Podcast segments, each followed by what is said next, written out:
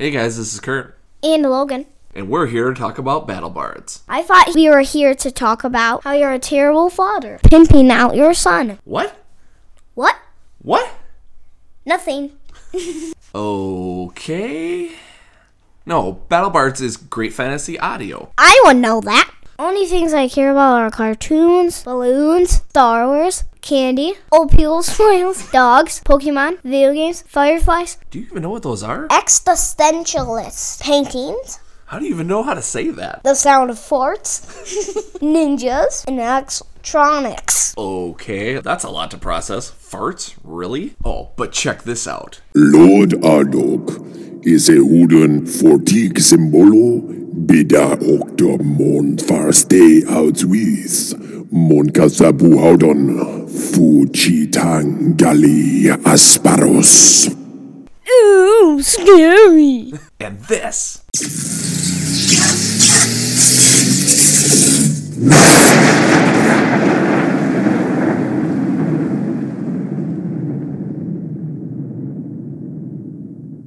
Ooh, impressive.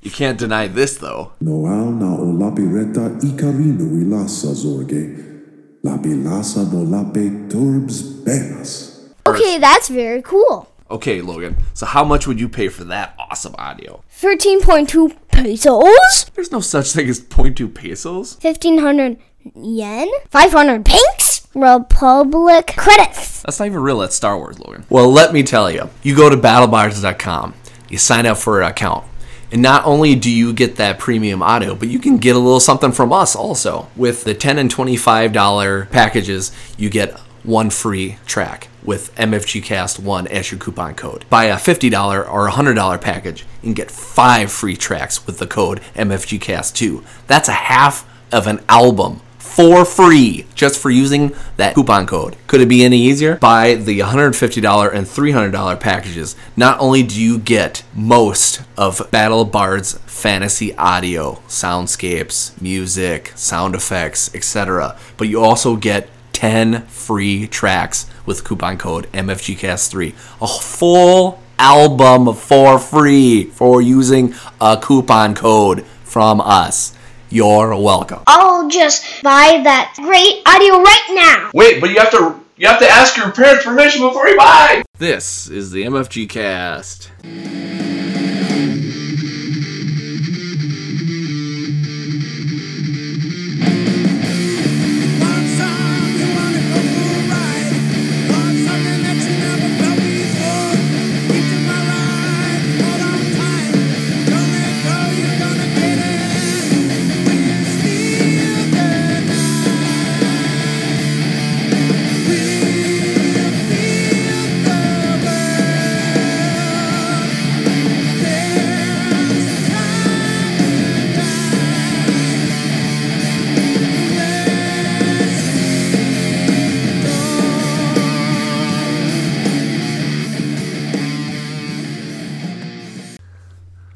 Hey guys, I'm Kurt.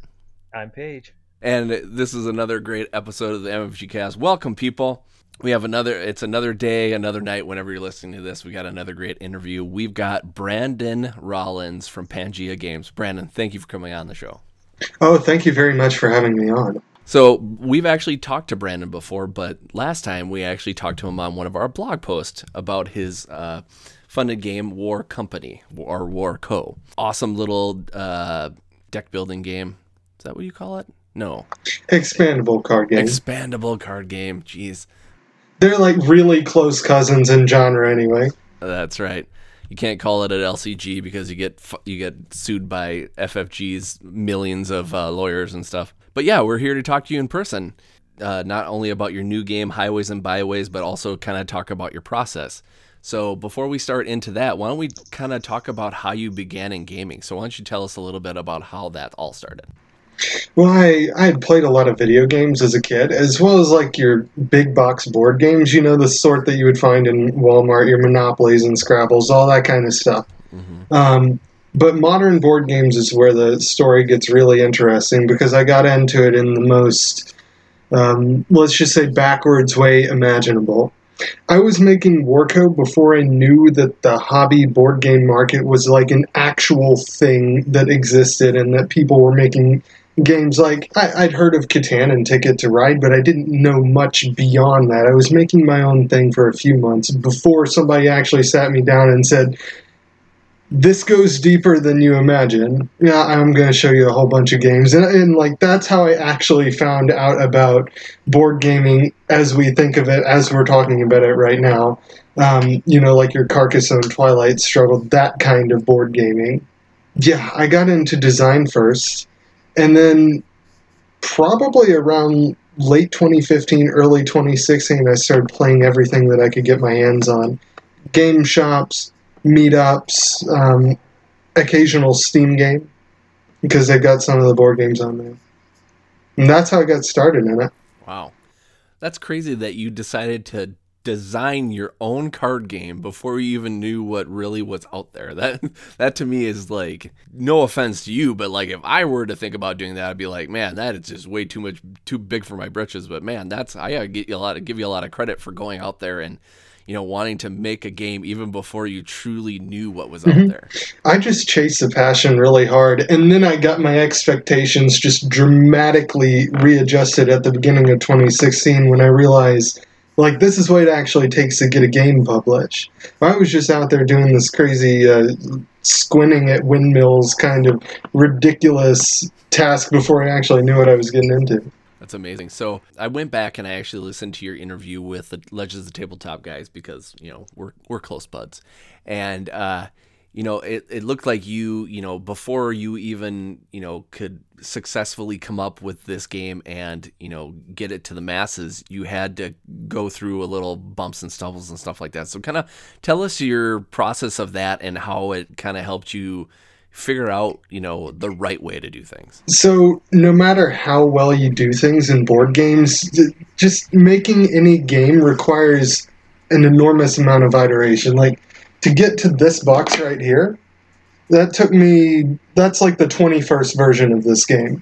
And Warco took 17 versions with bigger gaps between each version. So that's a normal bump and stumble. That's just part of the process, unavoidable. But I will say that even bigger than that, because I just completely didn't know what I was getting into at the beginning of 2016, I had launch on Kickstarter, raised like 20% of the goal, which was way too low, by the way, and then failed to do that, canceled after a couple of weeks. After that, I just wrote down a whole bunch of stuff that I would do differently with Warco and spent 6 months getting good in gamer parlance, I suppose. That means just like focus on getting the game done, focus on getting the art done, talk to as many people as possible, play everything that I could find, send out the game to anybody who would listen, stuff like that. It's definitely a good learning curve for you, I can imagine, wasn't it? Yes, absolutely. So this is something I always like to talk to about people about Kickstarters and stuff like that. Go through a few things that I know that you always kind of blog about, you know, what's going on with your games and stuff like that and how your development is going. Why don't you kind of go through some tips and tricks that people could learn from the things that you've learned on your path to making successful games? Oh my goodness. I'm not even going to try and rank these. I'm just going to go stream of consciousness here. Yeah, I was going to say, I don't need like number one is this, and this is the most important. Number two, you know, just like go off the top of your head, give some people some ideas of what they could be in for. I've talked to lots and lots and lots and lots of people who are making games, and a lot of people are actually really, really good at making games. But the main difference between a game that is good but won't go anywhere and a game that is good and absolutely does go somewhere is just simple building an audience. You have to be able to build an audience. And the only way I know of doing that, well, there's two ways. There's two ways of doing that. You either get lucky and you talk to somebody really big really early on, or you do a lot of work and you just talk to people. You try and help out anywhere you can. Be generous, really. Just give people content, give people advice, share experiences, do stuff like that. playtest with others and have them playtest with you. Building an audience is like the number one thing that actually makes a difference between a good prototype and a good finished game. And I think once you get past audience, which is the biggest one you absolutely have to get right, is get your other basics right, get your manufacturing right, get fulfillment right, and make sure you completely understand those, like cost, timetables, how you actually get a game from your brain in America or wherever you're listening to this, to a print shop overseas, usually in China, to a warehouse in, you know, who knows, it could be in the UK or Europe, to like your actual customers. Understand every single part of that. Ask experts if you have to. Long phone calls, emails, read a bunch of blogs, whatever it takes to understand that part of it. Once you crack building an audience and fulfillment, those are the two hardest things to get right. Yeah, I definitely agree with the whole audience thing, because I think that is like the number one thing that people will get wrong when they get to a Kickstarter misstep. I'm not going to say failure, just because we all kind of, you know, misstep in the things that we do. You know, I think a lot of people, like, you know, even with us, you know, people will contact us like during a Kickstarter, and it's like, you can't do that. You have to do it like way before the Kickstarter is even started, because you got to get a ball rolling. You know, you got to get people excited about it. Unless you're these big companies that don't need that help, I can understand that. But if you're just starting out and you're looking for this game and you're hoping for it to really go somewhere, you got to really be, you know, if you know that, and let's say we're coming out with a game this year, say it's July of 2018 is when the game is going to be on Kickstarter. You should be thinking a year before that, how do I get this rolling? You know, maybe even a year and a half, 2 years even to that. You know, you got to, you know, hit all those streams. You got to hit all those people. You know, you might even hit them a second time. You know, like, you know, say you're asking somebody for a blog post, or you're doing a podcast or something like that. Don't be afraid to be like, oh, I talked to you about this about 6 months ago. Now I'm going to talk to you about it now, because just like anything, things change. Things get better. So then, you know, after a while, it's like, okay, here's some other things I learned, and, you know, here's some things I can pass on, but also, you know, get people excited about it. So I definitely agree on that, because it seems like when I, you know, the times that we've talked to people, that seems to be the number one thing. And then, you know, your second point is knowing what you're doing. I mean, you really do, because you can't go in there blind, because going in there blind is the worst, because nowadays with Board Game Geek and how people are just, it's so easy to get things on Amazon, and, you know, and it's so easy for people to just buy something that's easily accessible to them. You have to make it almost more than easy for them to kind of know what your game is and know what it's all about. And, you know, you have to be in constant contact with them during the Kickstarter, like, hey, here's an update of what's going on here, because it doesn't take much in this day and age for people to just be like, oh, that thing didn't work out, I don't really care about this, I'll just drop out of it. You know, so you have to be very careful. The tricky part is holding people's attention for more than a couple of weeks, because there's always a cooler, newer board game coming out. I feel like a big part of that is once you build your audience, you have to be approachable as well. You know, being approachable is just as important as building the audience, because people come and go, like you say. And it's really tough to, you know, you're going to be forgotten if you don't present yourself as someone who people can talk to quickly and easily. You know, the hype, I guess, wears down off of what you're working on.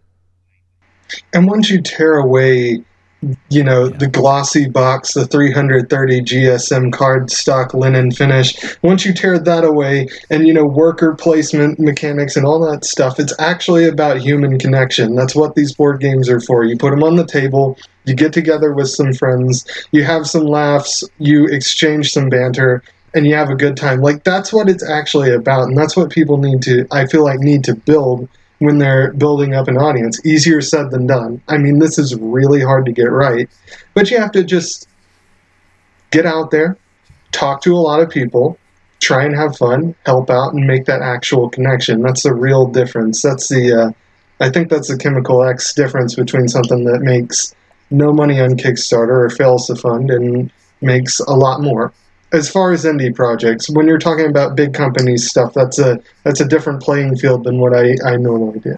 So when you're designing a game, do you think of just a basic outline for something, or do you really focus on the story of the game before you get into the mechanics? I've done one design in each different way. Warco was a mechanics first game.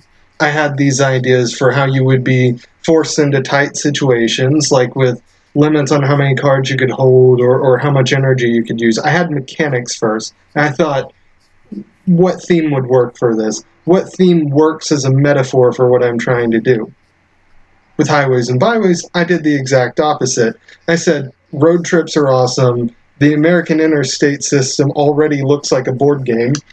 What can I do to actually turn this into a thing with mechanics that you can play on? So when it comes to, let's talk a little bit about Highways and Byways. So when you think of making a game like this, do you study other games that are similar, like your Tickets to Ride and stuff like that, and try to stay away from it?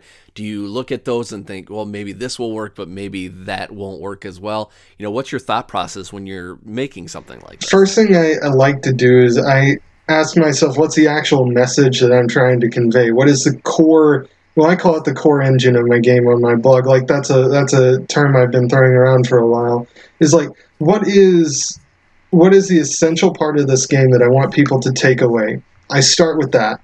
For Highways and Byways, it's a feeling of being in motion. For Warco, it is this feeling that you are always hanging on by your fingernails, that things are always scarce, that there's always a tough decision.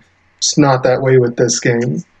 I start with that, and then I start working backwards, like how do I actually convey that? I look at what mechanics are out there. Because it's really hard to invent new mechanics. You might express them differently, but like Board Game Geek's got a list of 80 or something mechanics, and you'd be hard-pressed to invent something that doesn't at least share surface similarity with one of those. You can, for Highways and Byways, a Ticket to Ride comparison is pretty fair. This is a giant map of America with dots and lines on it. The reason...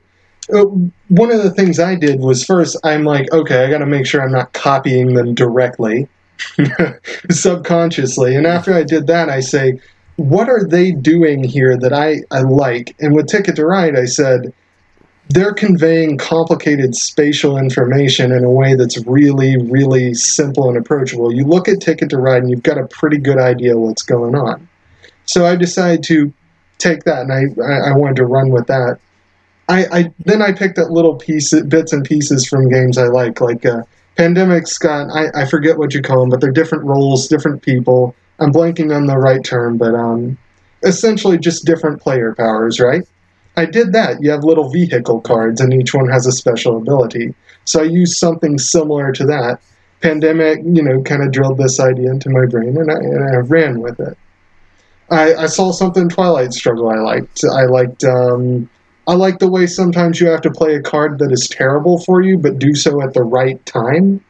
I did a modified version of that where you don't choose the card, but you have a limited amount of control over your hand, and the player clockwise of you chooses your card.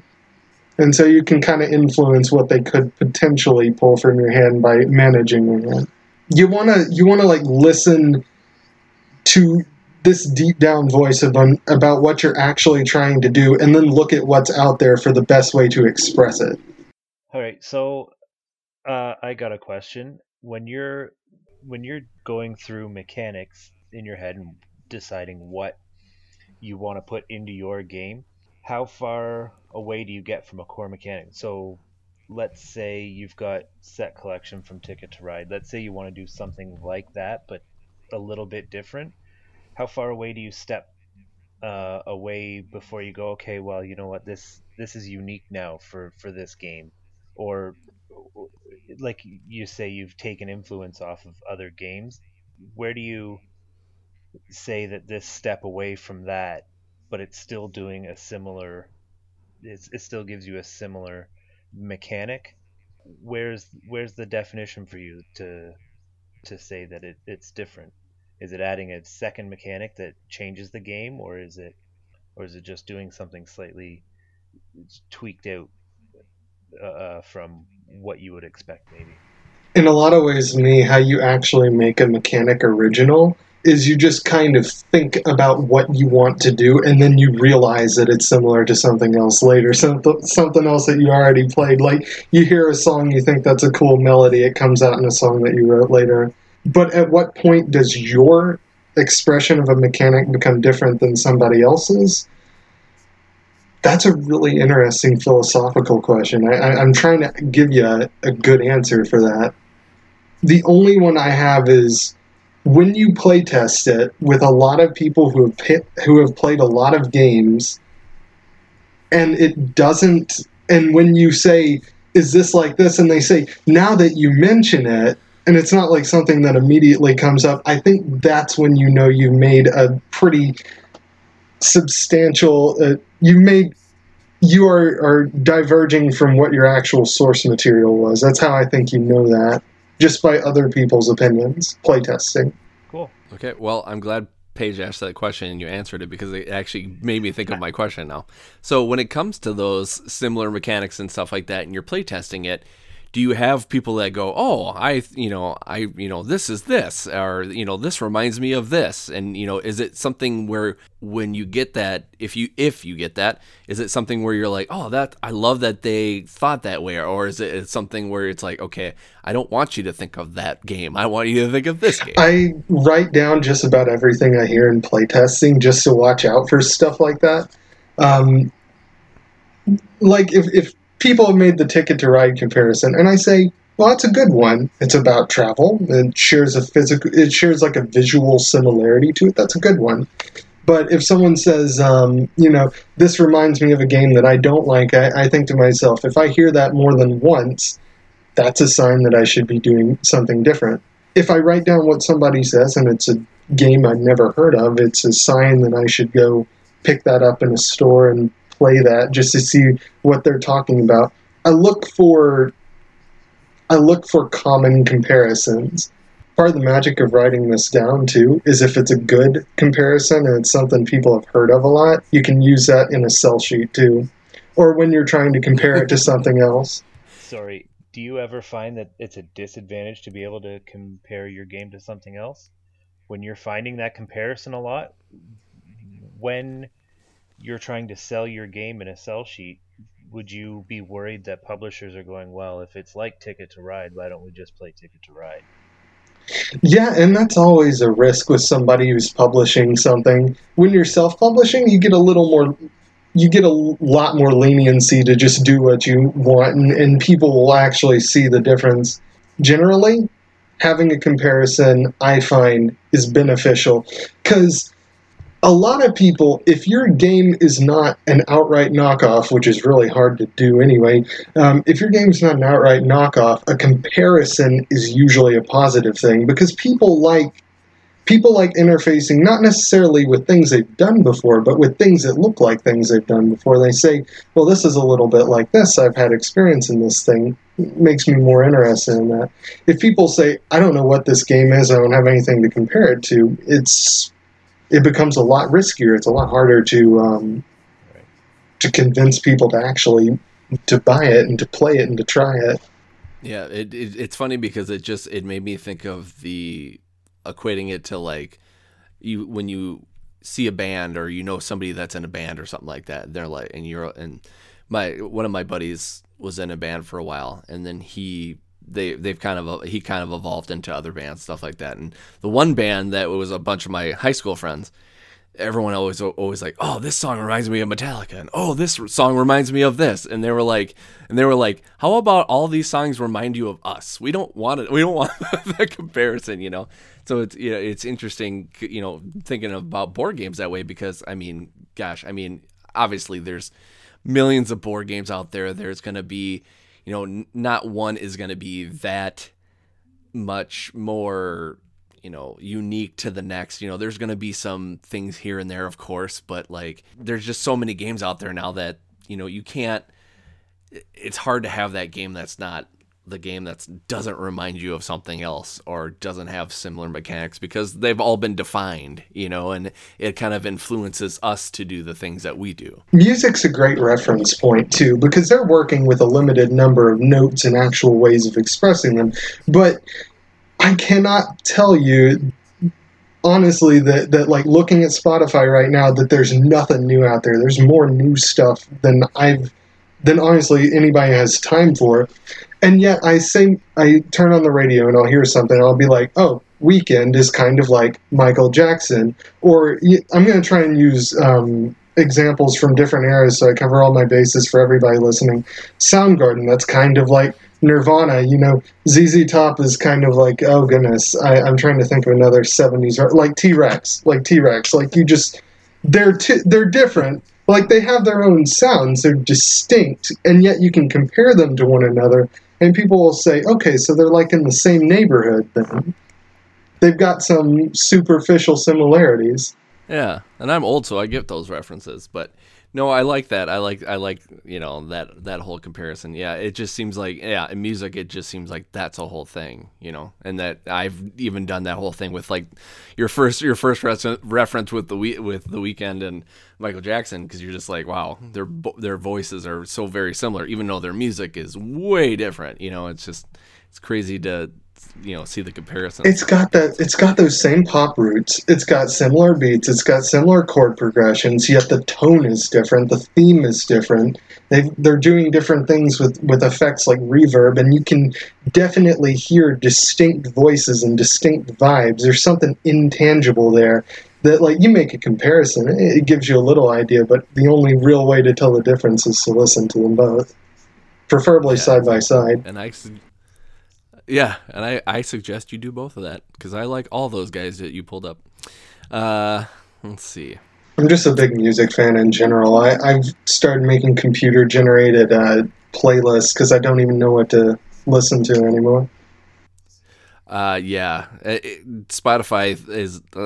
I know we're getting off on a tangent. Yeah, sorry about that. Spotify is like it's all other beast. Like, I get a few minutes at work to, you know, listen to music or a podcast or something like that, and I think, man, I've listened, because I used to work at a music store, so like I've listened to so many things, and then I go to Spotify and I go,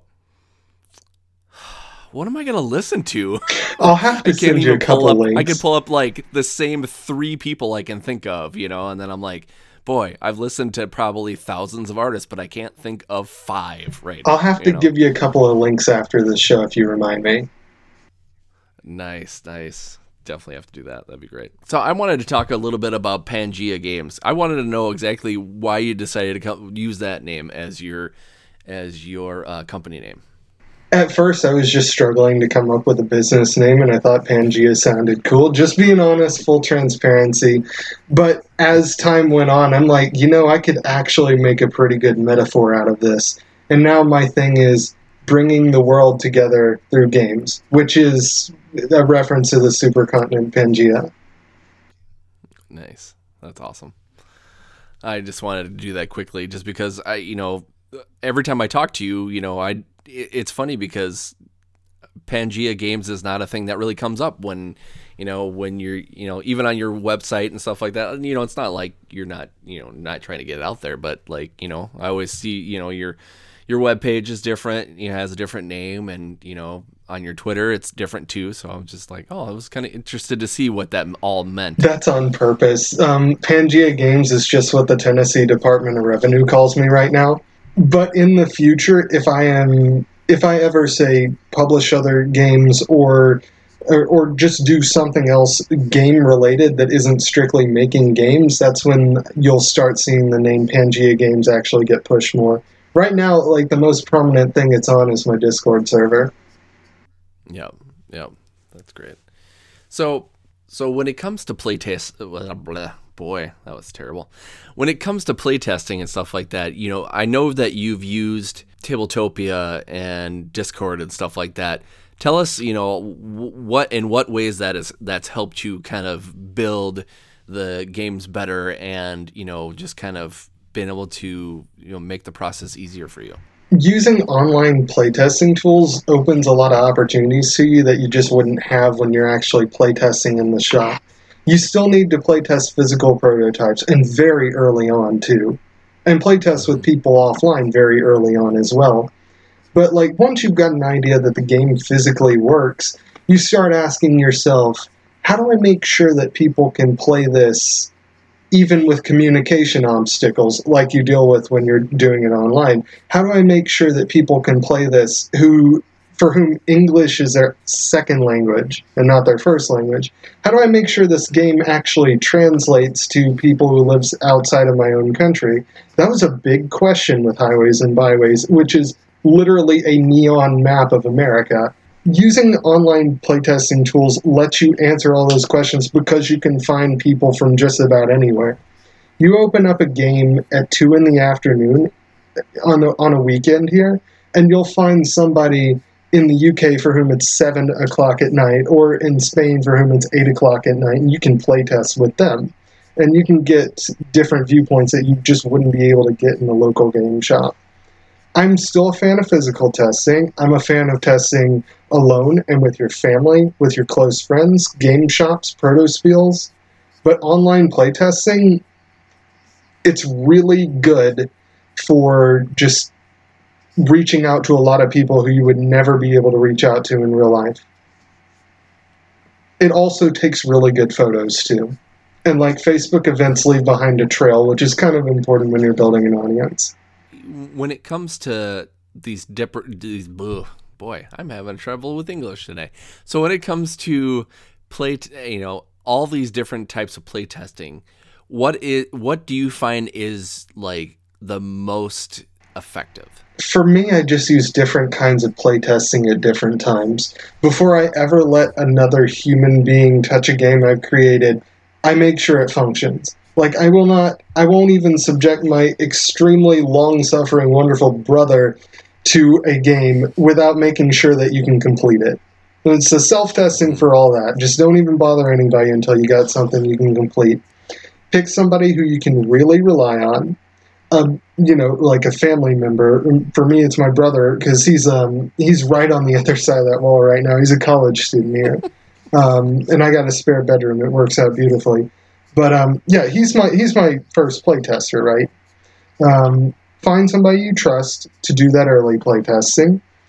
And then once you get something that you're like, okay, this has got a spark here, this is actually fun, then you go to the game store, then you get it online, then you hit up people in Discord, or you find people on Tabletop Simulator.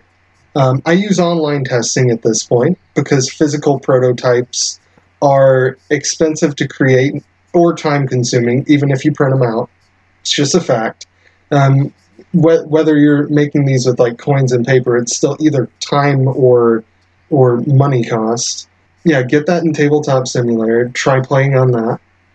And once I feel like I've got a game that I could actually print, like with art, then I will get I'll get like a prototype copy from a place like Board Game Maker or the Game Crafter, and I'll take that to like a playtesting convention. Get some designers to touch it. Give them a beautiful looking prototype to get their expectations really high before giving it to people who are essentially technicians who know how to find everything wrong with it. And then have a blind test it. Just like go sit in another room and give them feedback forms and just let them do their worst. That's the most effective kind of playtesting, but the journey you have to get to in order to get to that point is really, really long. Excuse me, and I think that's very good advice too, where a lot of people think it's just gonna wham bam just come out, and it's like, no, there's a lot of work involved. If you figure out how to do that, let me know.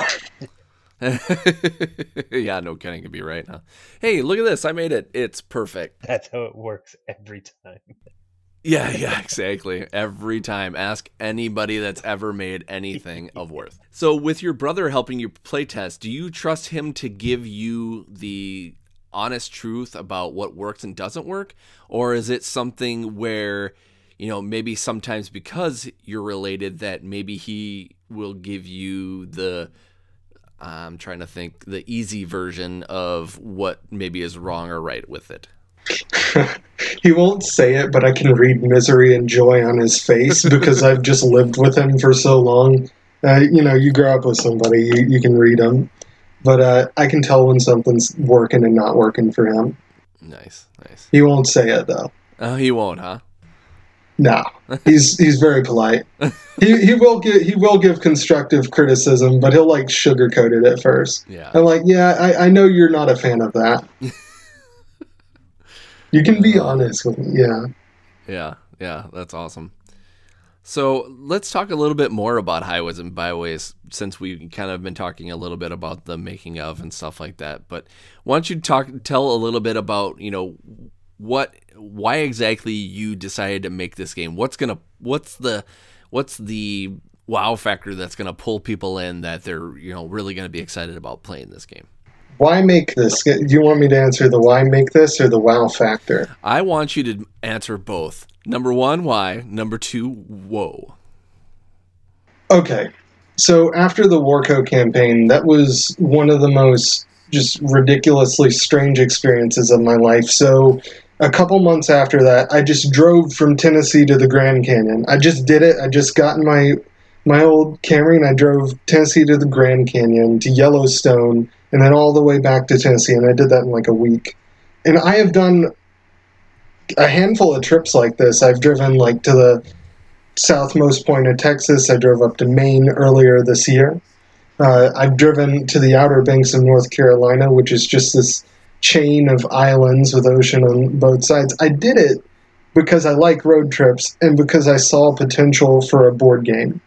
And the highway system is really built for that kind of thing with the checkpoints. It's already got lines and dots on it pretty much.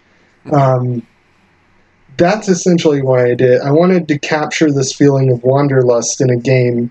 And I think that actually segues into the wow factor, into why people actually connect with it. And this is what I've seen actually just listening to people and hearing them respond to that. You get a sense of adventure just by looking at the game. Like, the box itself is actually... I don't know how well that works with the lighting in my office right now. But, like, the box itself is you're literally driving off into the sunset in the middle of the Southwest. And the whole game, every single mechanic in it is just about, you know, plan your vacation, travel on your vacation. These are some things that can happen on your vacation, be it from your car breaking down to getting really good coffee. All of that is just baked into the central theme of movement and taking a trip. Every car is like this, is like what it looks like your parents could have driven, or like you might have gotten it as a first car. Every vehicle in there is like a late 80s, early 90s beater too. Like, the whole thing is just built to give you this sense of adventure and hanging on and taking a tough road trip. So you talked a little bit before about the player clockwise to you basically making your moves for you. How does that all work out? How does that shape out? Okay. How that actually works is, once you spend the first third of the game planning out your route through card drafting, every player gets 5 event cards. And then how that works is you have limited control over your hand throughout the entire game. But the player clockwise of you, you hold out your hand, and they pick a random one out of your hand. And whatever's on that happens to you. You can control whether you focus more on getting good cards or whether you focus more on moving, but you can't control which specific card they pull, just whether you have more good ones or more bad ones in your hand. But even still, they never quite make your move for you. They just like pull a card that says you can move extra spaces this day, or you have to be west of your current location, or something like that. I like that. I like that aspect of, you know, the random chance that somebody else pulls for you instead of yourself. I also think there's an important element of physical connection, because the person actually has to grab something out of your hand, which makes people look each other in the eyes for just like the briefest moment and do something. And sometimes there's like, yes, thank you, and I can't believe you did that to me. Yeah. Oh, with me, every time someone's pulling a card out of my hand, I'm intensely staring at them for the whole time. I'm gonna that's make kind them, of the point. Yeah. I'm gonna make them nervous about taking it, no matter if it's good or bad. Oh my goodness, there's like this weird little metagame I've watched people do where they'll look at somebody and they'll try to fake being worried when someone pulls a good card or starts to pull a good card. It's just it's silly stuff like that. Yeah, that comes from I feel like that comes from old school gaming where like you used to play like Old Maid or something like that, and someone's grabbing a card, and you're like, "Oh no, don't take that card!" And then they take it. And you're like, yeah, sucker! You know, yep. Everybody's got those little mind games that they play. You know, I love it. I love it. So you talked about, you know, you wanted to get everybody kind of feeling like the, you know, like they're in the theme and stuff like that. So basically, you're planning your road trips. You're going on these trips and stuff like that. You've got your cards set out and stuff like that. So how does this, you know, how do you pull this all together? How does it all come about to make you feel like you've been on this fantastic, bombastic road trip and stuff like that? The only real answer to that is playtesting, but I think art also plays a role in it too, into suggesting. Playtesting is how you know. Above anything else, above all the theory, it's all playtesting and tracking that and listening to feedback. How you actually suggest to people that they're on a road trip, you've got two levers to pull as a designer. You can either do mechanics, which for me include point-to-point movement, because it's essentially racing. That's the whole idea. Drafting for planning, card drafting for planning, hand management for like day-to-day planning instead of trip planning. That's how I do it from like a design standpoint. From art, I just say to my artist, I want you to look at postcards, and I want you to just crank out something, like just let them sit in your mind and just crank out something like that. And we have whole design sessions that turn into that, and I just kind of let James do his thing with that. Yeah, I like some of the art that I've seen. It does look like it's photorealistic, kind of postcardy, kind of like, you know, greetings from Texas, or, you know, hello. Yeah, that's exactly what we're going for. Aloha from Hawaii. I like that. It makes me think of like almost like an old like 90s show where like, you know, they'd have the thing, mm-hmm. you know, they'd have the last thing and then it would kind of fade into like the color black background and stuff like that. I like that aspect. So are you working? Go ahead. Have you ever like walked into a 1970s motel and seen the way that they're painted? No, I haven't. We're trying to get that. Oh my goodness, I've been in and out of a lot of motels that have needed renovation because, frankly, I'm a young man and I'm kind of a cheapskate anyway when it comes to that stuff. I tried to capture that kind of feeling, like the kind of way that you would look at travel in the 1970s when road trips were just starting to be a thing that everybody could afford. Yeah. Actually, now that I think about it, yeah, I actually know exactly what you're talking about because my dad was in the Marines, so we traveled a lot. So yeah, I definitely know what you're talking about now. It kind of makes me think like doesn't seem like there's a lot of road trip games out there, you know, now that I kind of think of the top of a game. It surprised me too. I was looking on Board Game Geek. I'm like, somebody has to have done this. Mm-hmm. I was looking, I'm like, there's no way somebody hasn't done this. And I was looking, I was doing searches by mechanics, I was doing searches by subjects, and I couldn't find a whole lot of games like it. Mm-hmm. I'm looking on the big database where everything is, and I couldn't find a whole lot like it. Yeah. Well, it's great that you've hopefully found a little niche that might be, you know, eventually exploited once you come out with this game. Because, you know, that's one thing I like about anything in life, regardless if it's board games or movies or music or whatever. When you see something that's kind of got a new way of opening up something else, you're like, oh, this is awesome. You know, I'm like, I can't wait to see, you know, somebody else that gets their hands on this too, you know, to kind of come up with that. But I have like two wild fantasies that could potentially come from this. One being, it blows up and they say, we really want a European version. And I'll be like, okay, European road trip game or Australian Outback road trip game. That'd be awesome. The other one is it actually convinces people to Google the names of the roads in there, which are all real. Everything in there is real. Yep. And convinces people to get out of their comfort zone and do something really exciting.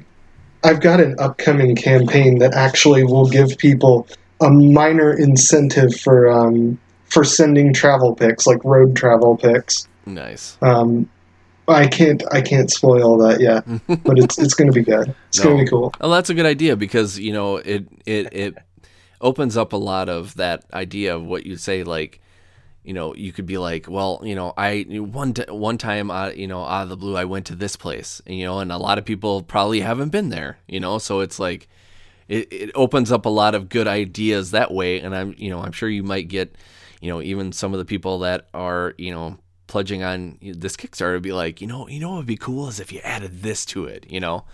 I like that. It you know, it just kind of sparked my interest right now just thinking about it. Mm-hmm. People have asked me to add in different vehicles, like as stretch goals. They're like, can you put an ice cream truck in the game? And I'm like, you know what? Honestly, like if I had time and that were a stretch goal, why not? Yeah. Like even as a decoration alone. Yeah. That's awesome. That's how you know you're getting good engagement is when people want to pitch ideas or when people start telling you stories. Yeah, that's awesome. So when are we looking out? When are we going to be looking out for this game then? Late March. That's what I'm shooting for right now. Late March, nice. So people have got a lot of time to stew on it, save up their money. What are we looking at? Do you have any cost right now? Most likely $49 for the entire game. I'm going to keep the shipping as low as possible. I really want it to be free in America, and I really want to keep that same subsidy and apply it to other regions as well. I can't promise that yet. I'm still crunching a few more numbers, but just probably $49 for the game, free shipping US. Nice. Well, make sure you keep the shipping low for Canada, just in case Paige wants to get one. Yeah, please. I know you can't promise. Sure thing. Promise it, but work on it. That's not actually all that hard to do. I mean, if you go through GamesQuest, it's no more expensive to send to Canada than it's like somewhere between U.S. and Europe prices. It's not that bad. Well, it's good to hear that you are coming along on this just as good as you were coming with War Co. It was awesome to finally get on here and talk to you face to face. And so you said March. Do you have a specific date? I have one in my head, but I don't want to say it online yet. That's fine. I just want to make sure. So just save your shekels, put a couple of quarters in the old swear jar or whatever, save up your money, make sure all your ducats. That's right. Donate some plasma. Sell your old shoes. Let's see. What else can I think of? Start a side hustle. Yeah. Call your board games that you don't care for. There you go. That's a dangerous proposition. Yeah, it really is. But hey, believe me, I know a lot of people that are listening to this that are like, yeah, I haven't played this game in a long time. I should probably sell it. So there's lots of different ways to get new board games. And that's what we're here about. Mm-hmm. So, again, thank you, Brandon, for coming on. It was a pleasure talking to you. And people just, again, save some money till March. Check out Highways and Byways. I'm really excited about it, and I hope you are too. So, until next time, this is Kurt. This is Paige. And this was the MFGCast. Legends of Tabletop Podcast. Legends, one die at a time.